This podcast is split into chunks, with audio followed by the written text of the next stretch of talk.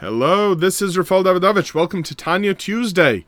Today is a special day because we are not only beginning a new chapter, we are really beginning a new mimer, a new topic in the Sefer Tanya.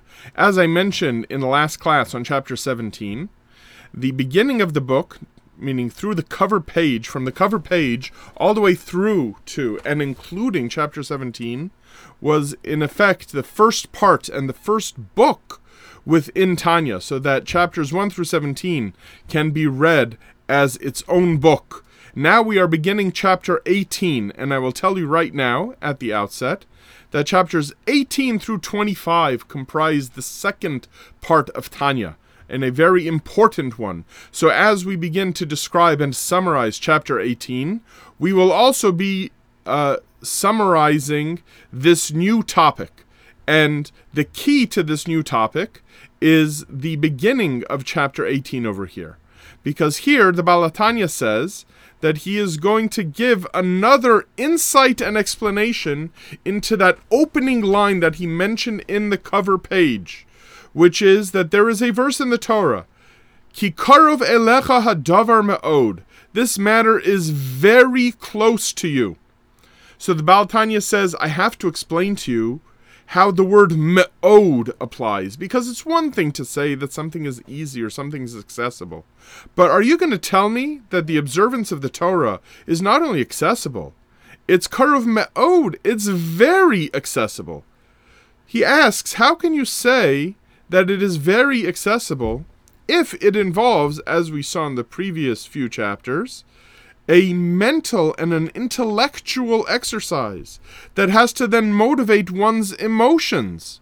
So he says, not everybody can summon the love and reverence for God that only comes about, he writes, as a result of a contemplation on how great God is. Is this something that everyone can do so that you can refer to the observance that uh, comes out of that? Out of one's intellectual contemplation, which then motivates one's emotions of love and fear. There are a lot of people who don't have that intellectual or emotional capacity to pull that off. So, how can you say that this is something that all of us can do? So, the Baal HaTanya begins his answer, and he says, The way this works is that it all starts, of course, with Avram, Yitzchak, and Yaakov that they were what Kabbalah calls Hamerkava. They were God's chariot, which means God's vehicle in this world. And they merited through their own hard work to accomplish something for themselves and also something that they were able to give over in their DNA to all of their descendants afterwards, ad olam, forever which is that they imbued in their descendants a soul, a nephesh. And this soul has within it, within its deep core, so that every single descendant, man, woman, intellectual, unintellectual, is able to have within that spark of the soul an inner spark that connects all the way to Hakadosh Baruch Hu. This is in a way an emphasis on something that was stated back in chapter two, and I invite you to go back to chapter two to uh, read about it and listen to the class on chapter two again to recall this detail. That within the ten faculties of the soul there is chachma, and what is chachma? Chachma, in this case, in language of Hasidic philosophy, doesn't mean wisdom as in information or smarts.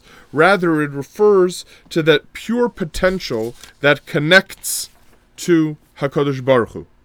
So that even wicked Jews who sin frequently have within them this core called chachma, which is the source of all of their intellectual capacity that that flows from it. So now, what is at that core? The core of chachma is not an intellectual process. The core of chachma, as the Baal HaTanya puts it, is eno nitfas behasoga adayin. It has not yet entered the realm of intellectual appreciation.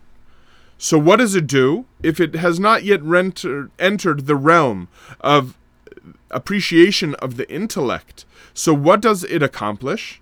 Well, it accomplishes that all Jews are what are called ma'aminim b'nei ma'aminim, that we are believers, whether we realize it or not, whether we have had a Jewish education or not, whether we went to yeshiva or not. We have this connection. And what does this non intellectual connection through Chachma accomplish? Well, it, it, has accomplished for many centuries now that in times of great adversity, Jews have been willing to give up their lives so that even the most lightweight of Jews and even the most sinning of Jews have been willing to be Moser Nafsham al Kedushas Hashem, have been willing to give up their lives to sanctify God's name, even though they don't know what God's name means.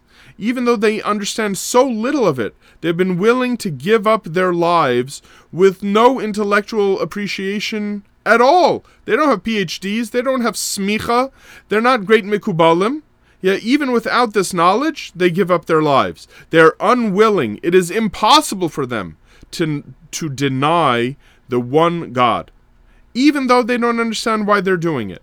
This is something that every Jew possesses. And when we understand this, we can then move on to the next steps of how this translates into a Jew being loyal or easily loyal to Hashem, even in other areas of observance. We'll stop there for now. That's the conclusion of chapter 18. Thank you all for listening.